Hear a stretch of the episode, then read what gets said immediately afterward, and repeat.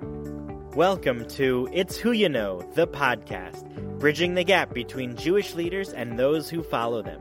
Gain insight from Jewish professionals who make the decisions that influence your Jewish world. Welcome to It's Who You Know, the podcast. This is your host, Michelle W. Malkin. My guest today is Dr. Betsy Stone, who received her doctorate in psychology from Yale University. She is a psychologist and for the last 15 years has served as an adjunct lecturer at Hebrew Union College Jewish Institute of Religion. Her classes include human development for educators, adolescent development, and teens in and out of crisis. She also teaches a family education class in her synagogue, Temple Sinai of Stamford, for sixth and seventh graders and their parents. She is a Grinspoon winner for her innovative approach to Jewish education and has recently been speaking on teen suicide issues, including three national webinars on 13 Reasons Why, and a national webinar for ARJE on working with adolescents and emerging adults. I had the pleasure of first meeting Betsy in 2011 when she led a session for HUC in teen development as part of a certificate program I was participating in. Recently, she led a session for JPro New Jersey around values and I was reminded of what a wonderful teacher she is and what amazing insights she's able to draw from her participants. As we're in the midst of the holiday season, I thought it would be a good idea to do something a bit different with today's episode. This is an interactive exercise. So if you're running or commuting or cooking dinner, you can switch over to This American Life or the TED Radio Hour and wait until you have a good hour or so to sit for this reflective exercise. And then you're going to go to our website, www.itswhoyouknowthepodcast.com, and select the tab for 2018 episodes, where you will see Betsy's episode. In there, you'll find the resources you'll need to participate. I hope you will find this engaging and resourceful in this time of reflection. Before we begin the exercise portion, I want to let Betsy introduce herself. Welcome to the program, Betsy. Thank you so much, Michelle. This is a real treat for me particularly to be able to do this with you. I've known Michelle now for seven years, eight, I don't know.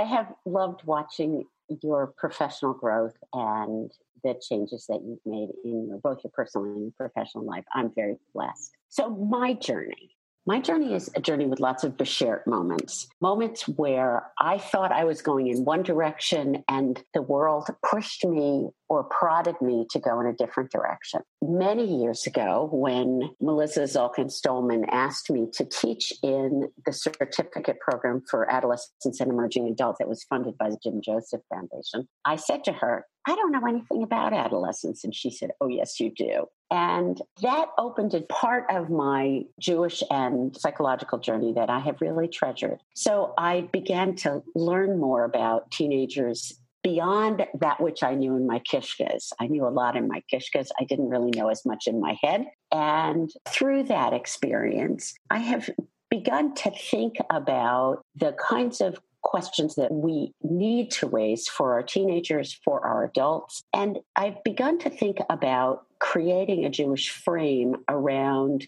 questions of mental health and relationship building. This is what I mean by that. I think very often that we as a culture, both as a Jewish community and as a greater American community, we think about adolescence as being relatively superficial. And our conversations with them are often relatively superficial. Maybe where do you want to go to college or what do you want to study? But they're not the big kinds of questions that, in my experience, adolescents struggle with. What do I mean? What about me matters in the world? Why am I here? Is there a God? I think adolescents are thinking about really deep thoughts. That's one idea. At the same time, I think adolescents are very often pulled apart from their parents, who at some points in our lives are great resources, and at other points in our lives we see as just irritants. Our culture suggests to adolescents that they can reject their parents. And at the same time, I think they are yearning for contact with adults. We know that relationships with adults are actually one of the great predictors of psychological health in adolescence. And so knowing that adolescents are looking for deep questions and knowing that they need adults, I began to think about how I could work to strengthen the relationships between adolescents and their adults. That doesn't mean necessarily their parents, it could be their youth group advisors, it could be their teachers, it could be their friends' parents. And I began to think that our job in the Jewish community was to use Judaism as a bridge between adolescents and emerging adults and their adults. And I think that the most valuable way for us to do that is for us to use values questions to begin to give teenagers the opportunity to think about their own values. Because I believe that the more we think about our own values, the more we understand who we are as people and what we can do to make ourselves more comfortable with ourselves. My values are a way for me to understand who I am and to then begin to live a life which is consistent with those values. So I started working around issues of values. I started thinking about values as being a fluid aspect of our lives. And I began to think about how I could teach values, not just demonstrate them. So I began to teach a program in my own synagogue school that was for sixth and seventh graders and their parents that was around values clarification using the rubric of Torah text, using the Torah as a way to achieve a goal rather than the Torah being the actual goal. And for me personally and pedagogically, Torah is a guide, and it is a guide not only to the way I live my life, but it is also a guide to who I am in the decisions that I make. I think that's how I got to you. Yes. how you got to this moment here right now. right, right. Wonderful. And when you're kind of talking about teens and these big questions that they are thinking about and not really having the opportunity to explore them and what are the contexts where we allow for that and that was you know my experience growing up with religious school and youth group and NFTY events and that was the place where we had these very deep conversations around identity and around values and things like that. And I've explored on this program before the professional development aspect of our work. And sometimes it's, you know, you go to a conference to learn about planned giving, or you sit around and talk about time management, or there are some like hard skills, right? That I think when people think professional development, that's what they focus on instead of trying to think sometimes around some of those softer skills and some of those softer things that allowing people to have a platform to discuss and to think about that i think especially the high holidays try and get us to do right? Kind of force right. us out of that to say you know what are those values? What did you do this year? How did you do it? Did you do it the best way that you felt like you could do it is there more that you could be doing right? So thinking about how do we you know find that time to have those reflections and to make space for those conversations for adolescents as well as throughout the rest of your life right? Trying to find those spaces to have that time. Well it's interesting michelle. I don't think we spend much time thinking about values. I think we're very busy living lives which we believe to be laden with values. But I think that one of the really important questions we have to ask ourselves around our own personal values is what matters and what doesn't matter. It seems to me that very often we think that all of our values should be of equal importance. And some of our values, without question, are transitory some of our values are values that I have in certain circumstances and not in other circumstances. My values change when I'm exhausted. Mm-hmm. My values change depending on the quality of relationship that I'm in. So while I might say that I don't think it's good for adolescents to experiment with drugs, and that I do believe that parents have to kind of team together and bond together to help kids in the it takes a village way would i report to a friend that i thought her kid was smoking pot as opposed to using heroin? They're both drugs but there are qualities of intensity around values. There are qualities of relationships around values. And i have to think about what are my core values not just what are my grand values. I think each of us has values that matter to us more than others that's fine. And thinking about other people. You can't have every value and express it at all times, you know, everywhere, but also thinking about other people's values and understanding the context of those. And in the exercise, we'll see that a little bit of how people might be able to share that understanding with colleagues a little bit more of you know, in work, I really value, you know, the way things are presented or work getting done on time, right? Maybe somebody values taking the time of processing a little bit more and making sure all the details are in order. And so, really understanding the value priorities of others, I think helps your stress level probably stay in an appropriate place, but really will improve, you know, a lot of the relationships around you when saying, you know, these are my values and this is how I want to live my life and these are important and these are not important and knowing that other people also have those same parameters and how they're moving forward. Right. And in fact, I think that when we surround ourselves with people whose values are identical to us, though I'm not sure that that's actually possible, what we do is we put ourselves in situations where our values remain unchallenged. That's easier, but not particularly productive. I think very often, and I'm not talking about values like I'm a Democrat or I'm a Republican, or I'm pro Trump or I'm anti Trump, or I'm pro choice or I'm pro life. I hate both of those. But the bigger values, I care about beauty in the world. I care about generosity. I care about intellectual pursuits. I don't have to care about all three of those in the way that you care about them. I can care about some of them more than others. And that difference allows me to teach you and you to teach me. And particularly in intimate relationships, those are opportunities for us to get closer because closeness happens. First of all, closeness happens over a long period of time. It's not a sudden event. You don't pick to be someone's friend and become their friend. Right. Facebook notwithstanding. Friendship, intimacy, those are parts of our lives that are built in centimeters, not meters. And if we're lucky, they keep being built. And one of the ways they get built is in discussing values that we may or may not share. So you may get closer and I may not, but there is some incredible intimacy that can happen around a conversation about why I live my life the way I live my life. Right. I have uh, that conversation. I'm a pescatarian. And so every time that, not every time that I eat, but oftentimes in an eating situation that comes up as a question, well, why? And, you know, being able to express, you know, that reasoning and for them to say, okay, like, cool, sharing that with you know other people it's something that always comes up in conversation that you wouldn't really talk about in any other you know context. And that's um, a beautiful example actually of a value that can change over your life. Right. So at some point you made a decision a conscious decision maybe maybe not a conscious decision but at some point you said to yourself I'm going to define myself in a certain way. And having defined yourself in that way, that's shorthand for a set of values. Right. If you said, for example, I don't like meat, that would be a very different statement than I'm a pescatarian.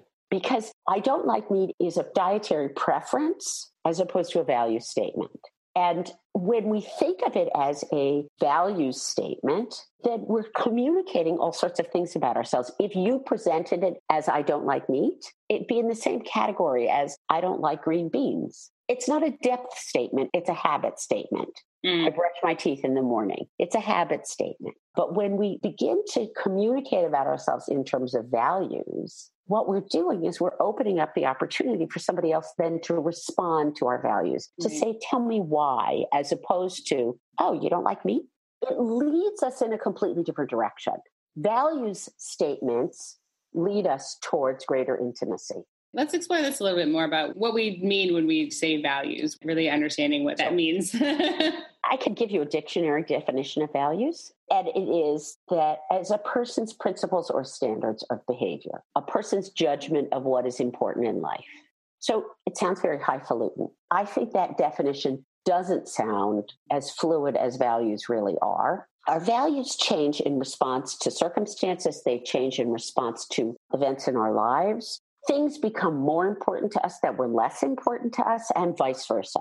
So that my values this high holiday season are different than my values were last. Now, there are core values that don't really change for us. There are core parts of my personality that I think are really not particularly flexible. The VIA Institute, VIA, has an online questionnaire that you can do. And I bet Michelle is going to link it for us. That is a values questionnaire, and you can get feedback on what your kind of basic characteristics are. And I think that probably the top five of those are pretty unchanging over time. Maybe your four moves to three and stuff like that. I think there are some things that are core and inbred and probably completely hardwired. There are other aspects of our value system that do change in response to circumstances. I think as we become parents, for example, our responses to children and the needs of children may actually accelerate. For mm-hmm. some of us, for others of us, it may make us more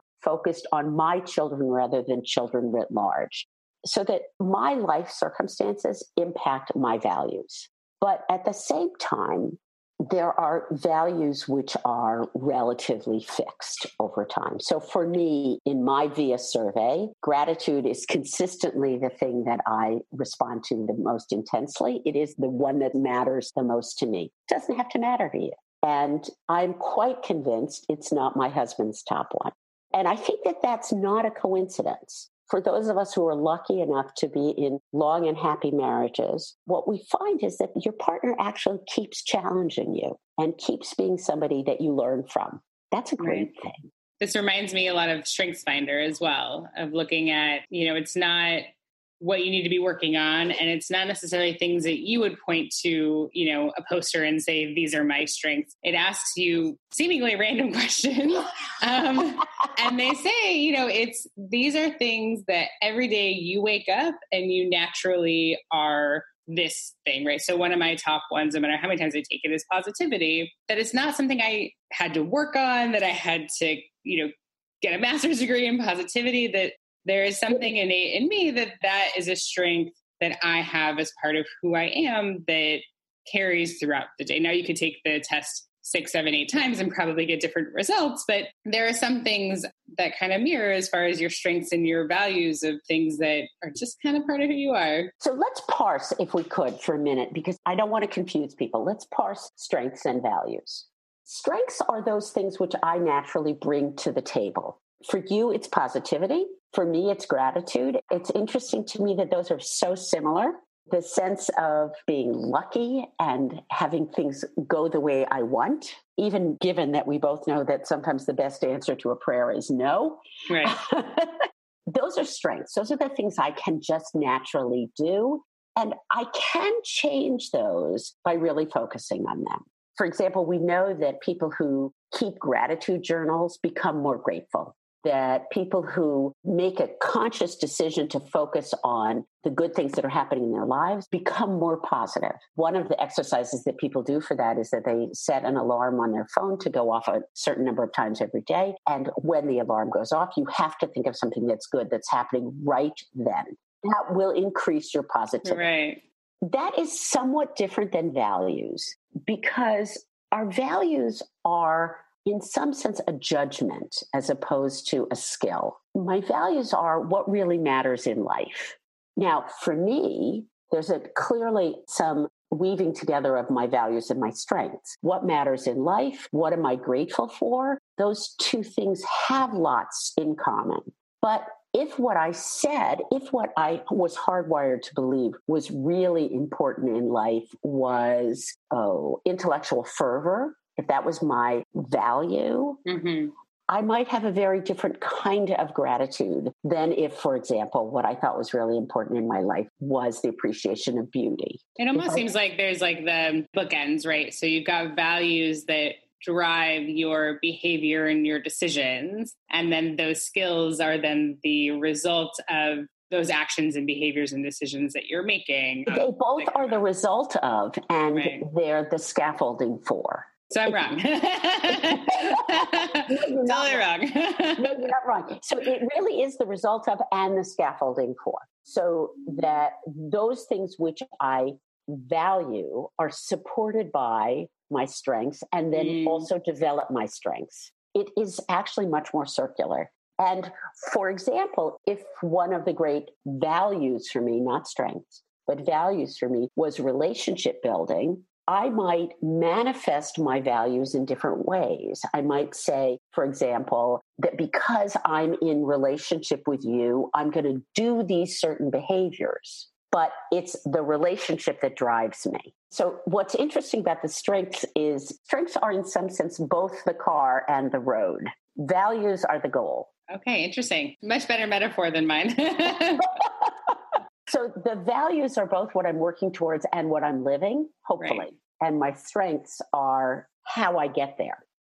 If you and I are both working on the same central value, we can get to it in very different ways. Mm-hmm. So if I keep with my travel analogy, if I say I want to go to Denver, I could walk to Denver, I could drive to Denver, I could fly to Denver, I could take a train to Denver. If I end up in Denver, then I've done my values. How I get there has to do with my strengths. You've been listening to It's Who You Know the podcast. I'm your host, Michelle W. Malkin. Before returning to my conversation with Betsy, I'd like to take a moment to introduce you to the guest for our next podcast episode. Doron Krakow, President and CEO of the JCC Association of North America, discusses with me this model of Jewish engagement and how it might differ from other legacy organizations in its approach to building Jewish identity and community. Here is a clip from our upcoming conversation. And have discovered that there is virtually an unlimited amount of capital to be invested in doing good right. as it relates to the Jewish world. And so it is a re envisioning of JCC Association's role to not simply be coordinating and orchestrating and guiding efforts taking place in the field, but to fuel the evolution of the field through innovation and research and development. And I've spent much of these first 13 months in consultation with probably at this point three or four dozen major foundations telling them what I shared with you earlier about the size and scope of our platform and asking whether they could see themselves becoming our partners in innovating. And not a single one has told me that they're not interested in doing right. precisely that. Be sure to listen to the rest of my conversation with Doron in our next episode of It's Who You Know. But for now, back to Betsy.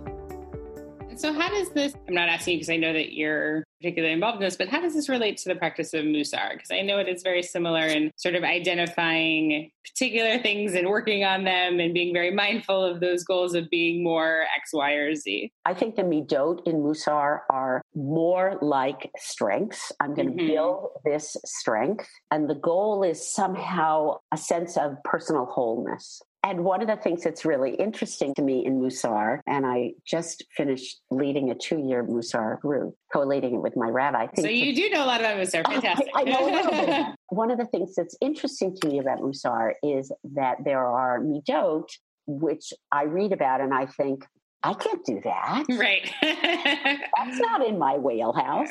And there also are midot where I read about them and I say, oh, I can do that. That's not hard. Uh, well, that sounds very similar to what we'll be kind of exploring, as you mentioned earlier, with, you know, some are more important to ourselves than others are. In that same vein, in your work and dealing with values and talking to people, is there a sense of value superseding? So I give money to the homeless guy on the corner, and therefore I don't have to recycle right? Or is there a sense of, you know, because I have XYZ value, I don't have to have ABC value. Well, so human beings are incredibly good at justifying right. ourselves. or I recycle so I don't have to give the homeless person money, right? Or I won't give money to him because I think he'll drink it. Right. Here's the thing with values they ought to stress us, they ought to be hard. Right. I used to say I'm not giving to the homeless guy because I'm afraid he's just going to use it for things which I disapprove of, as though my approval of it is relevant. Right. Or we could say I'm not giving money to the homeless guy because there's going to be another homeless guy. Or, or that he's not going to do it because you didn't give him money. Right. Or I could keep granola bars in my backpack and give out my granola bars until I don't have any more. If he doesn't want the granola bar, he doesn't have to eat it. This is a perfect example of competing values. I don't want to support his habits, whatever they are. But then I, of course, am presuming he has habits and that that's why he's right. homeless, which I don't have the right to do. But I do have the right to have my own values about how people should live their lives, which I can't impose on him. But at the same time, I can't ignore because my values matter how do we juggle all those values at once? That should be a struggle. There's nothing wrong with that being a struggle. I have fallen back on the granola bars in my purse. That works for me. And I'll tell you a story that I told in my Mussar class at one point when we were dealing with issues of gratitude, I think. I came out of the subway in New York City. There was a guy there. He said, You know, will you give me money? I said, I have a granola bar. He said, I'll take your granola bar and a 20. and I was kind of pissed because I felt like he demeaned my granola bar. Right. But I don't have the right to tell him not to say that. So I had to kind of shake off the sense that somehow my gift wasn't good enough. Well, I'm not giving him the gift to make me feel good. I'm giving him the gift because I feel an obligation to do that. And whether I give him $20 or 20 cents or just a granola bar, my obligation is still to give. But that may not be your obligation. And it doesn't have to be your obligation. Your obligations, your values are the things that you adopt. It raises the question in a holiday season as we approach Rosh Hashanah and Yom Kippur of whether or not there are values that we choose to take on and what that would look like. And that has to be what am I going to challenge myself with next? Giving the guy the granola bar is easy for me. At some level, I don't feel it at all. I only feel it in the okay, I have to put my backpack down, I have to get it out. I have to remember to load my backpack with granola bars. I have to remember to buy granola bars. There's no real personal challenge for me in this, partly because I do it already. So, what would be the next kind of personal challenge? I think the high holidays say to us, whatever you've done, could you do more? And it may not be around feeding the homeless, but could you do more? And what would that look like? And this and is every what, year right? There's never going to be a year where it's like oh you did your hands up good job. Like applied to you you hit the mark and you were amazing in every single one of your actions and you exemplified all the values there are and brava to you right? Every right. single year we ask these same questions of our actions and our values and how we go about our lives. So, if we do that, one of the things that's important about doing that is that it doesn't demonstrate a sense of failure. It demonstrates that I am capable, complex enough to keep pushing myself.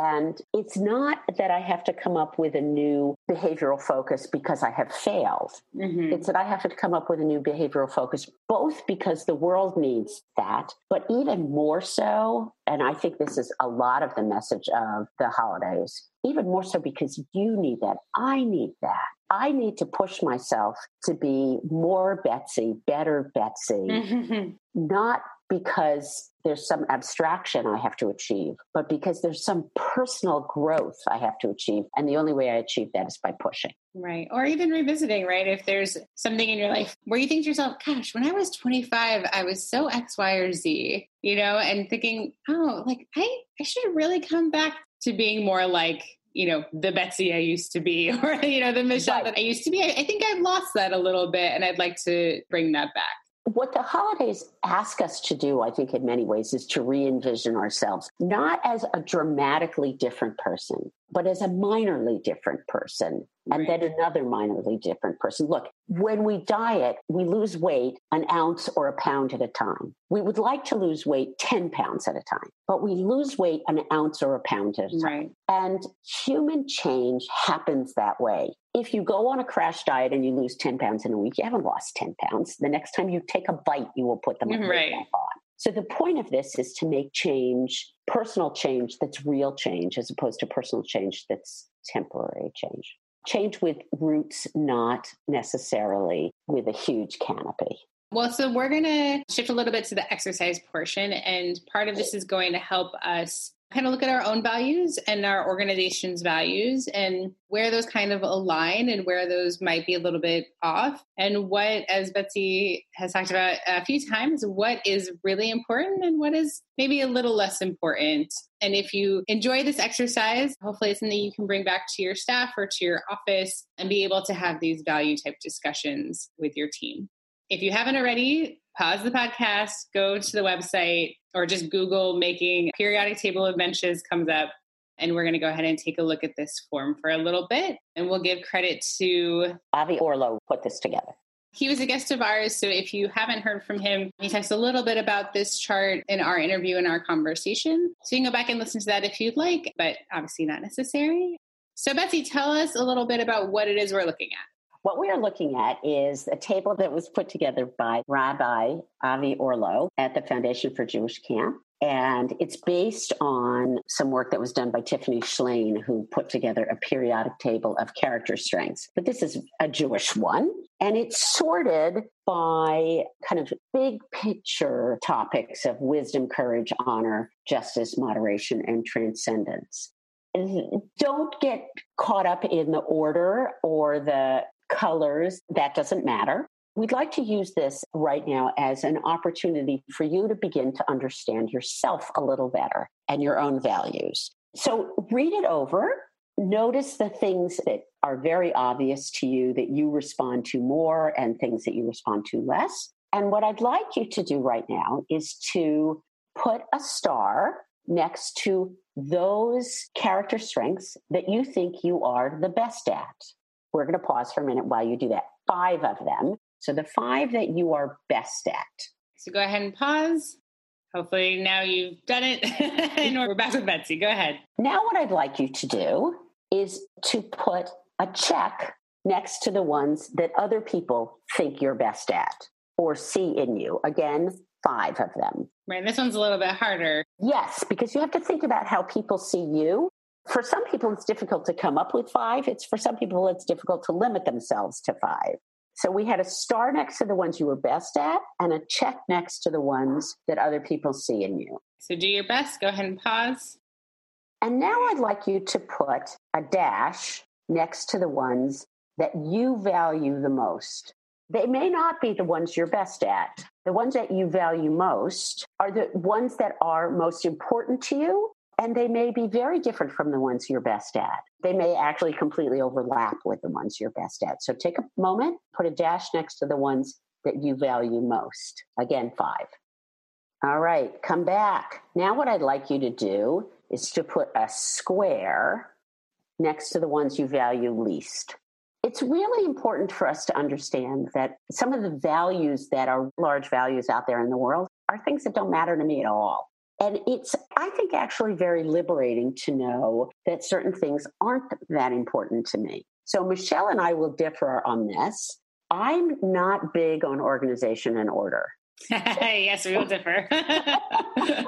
it's not that important to me. It doesn't have to be important to me. I'm lucky. I'm married to somebody who is better at organization and order than I am, but it's not a value that I hold close to my heart. And it's okay to have values big values out there in the world that are not personal values. Mm-hmm. So put a square next to the five, or doing five each time, that you value the least. And we talked about this before. I mean, there's 43 values here. You know, you can't possibly embody all 43 all of the time. You can't embody them all of the time, and you can't care about them all of the time. Right. And it's actually quite liberating to say, this is something that doesn't matter to me. And they will be very different for different people. Wonderful. So we'll go ahead and pause and do the best you can figuring those out. Okay. Last one. I'd like you to put a heart. This probably shouldn't be a heart, but I'd like you to put a heart next to the one that your work setting values, the five that your work setting values.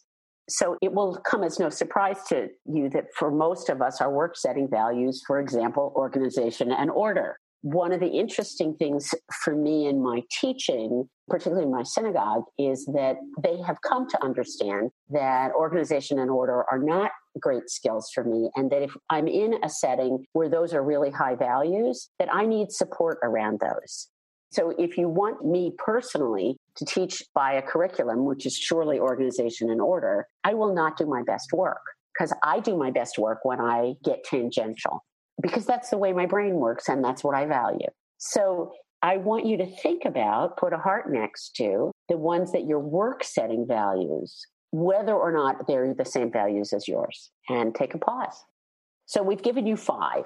You put a star next to the ones you were best at, a dash next to the ones you value the most, a square next to the ones you value the least, a check next to the ones that other people see in you, and a heart next to the ones that your work setting values. You did five of each of those, so you should have 25 marks. And what I'd like you to do now is to look at them and try to figure out how they cluster.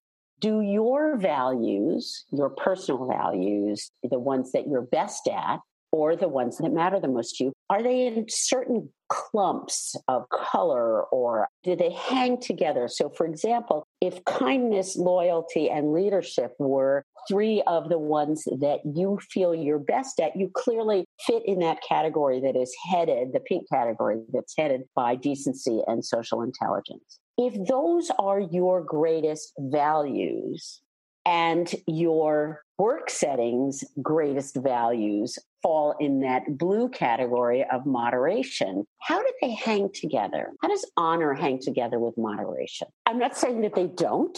Mm-hmm. I'm saying that it's important for us to think about how we fit in the places that we find ourselves. Do you bring something to your work setting that is valued within your work setting? Are the things that matter to you or better yet, are the things that don't matter to you really important to other people about you? Or even, do other people see things in you that you don't see in yourself? I'll give you an example of this. I am a person who acts very quickly. I am truly impatient when I have a task to do for myself. You give me a job to do, I want to do it, and I want to get it off my plate. I'm extremely patient with children. Right. I am not extremely patient with adults. So people who see me work in my work with adolescents would probably say I'm patient. I'm not patient. at all. well, you um, mentioned this before when we were talking about values that it's fluid, right? Depending on the situation, are you hungry? Are you tired? How much compassion do you have for, you know, right. your husband who needs you to do something silly? How does how people see me jibe with how I see myself, mm-hmm. how I present myself, and the values that I try to build at this time of year? If, for example, I said, I want to be more patient, for me, that would be really challenging. Other people might not know how challenging it is. That dichotomy between self knowledge and the perception of other people is really an interesting juggling dance that we have to all engage in. And you might have to look up some of these values, right? To really understand, well, what does righteousness mean? Like, how do I think about that as a value that's expressed in the world? And how is that different from justice, from social responsibility, from some of the other values that are listed here? Maybe spend a little bit of time with some of these that, you know, maybe elude you a little bit to really understand what it is that that value is talking about. Right. And what it would look like in you, which is different than what it would look like in the person sitting next to you. So, my expression of piety might be very different than your expression of piety. My expression of modesty might be very different than yours. My expression of confidence might be very different than yours. For example, I could express confidence by saying, I don't care about organization and order that is an expression of confidence. It's also an expression of failure. Not in the worst sense. right. I mean, I'm both saying I don't care about it, and I'm saying at some level I can't do it, and that's okay. Right. And therefore, it doesn't provide a negative pressure on you to try and hold that as important when that's not something that you hold as important. Bingo. And I think what's interesting when you do this in a group, especially within colleagues of the same organization, to share and understand and look at what did we think were our organization's values? Are they all the same? Have we communicated properly to our staff what our organization values are? Are they all very different? Is it across the board? How does you know the leadership of the organization or you personally feel about the connection between not only your own values and your organizations, but how all these varying employees with all their varying values and perceptions perceive the values of the organization to be? Yes, absolutely. And as part of that, it gives us the opportunity. If I see you as having a certain set of values, I can encourage those, strengthen those, reward those, as opposed to saying, well, I know you're organized, so let's move on from that. Right. What we're much more inclined to do is to say, I know you have these skills, I know you have these values, I know you have these abilities, but you can't do X and that doesn't reward anything.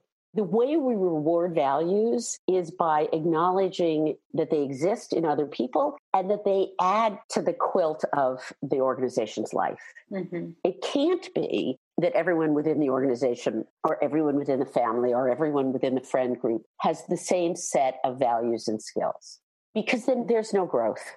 It's important that different people on an athletic team have different skills Mm-hmm, right. It's important that the violin doesn't sound the same as the flute in a symphony. And we need to find ways to value the strings and the reeds, not the strings or the reeds. Or understand you could be an amazing string player, but you can't pick up a reed instrument and play it in the same way someone else could, right? Absolutely, absolutely.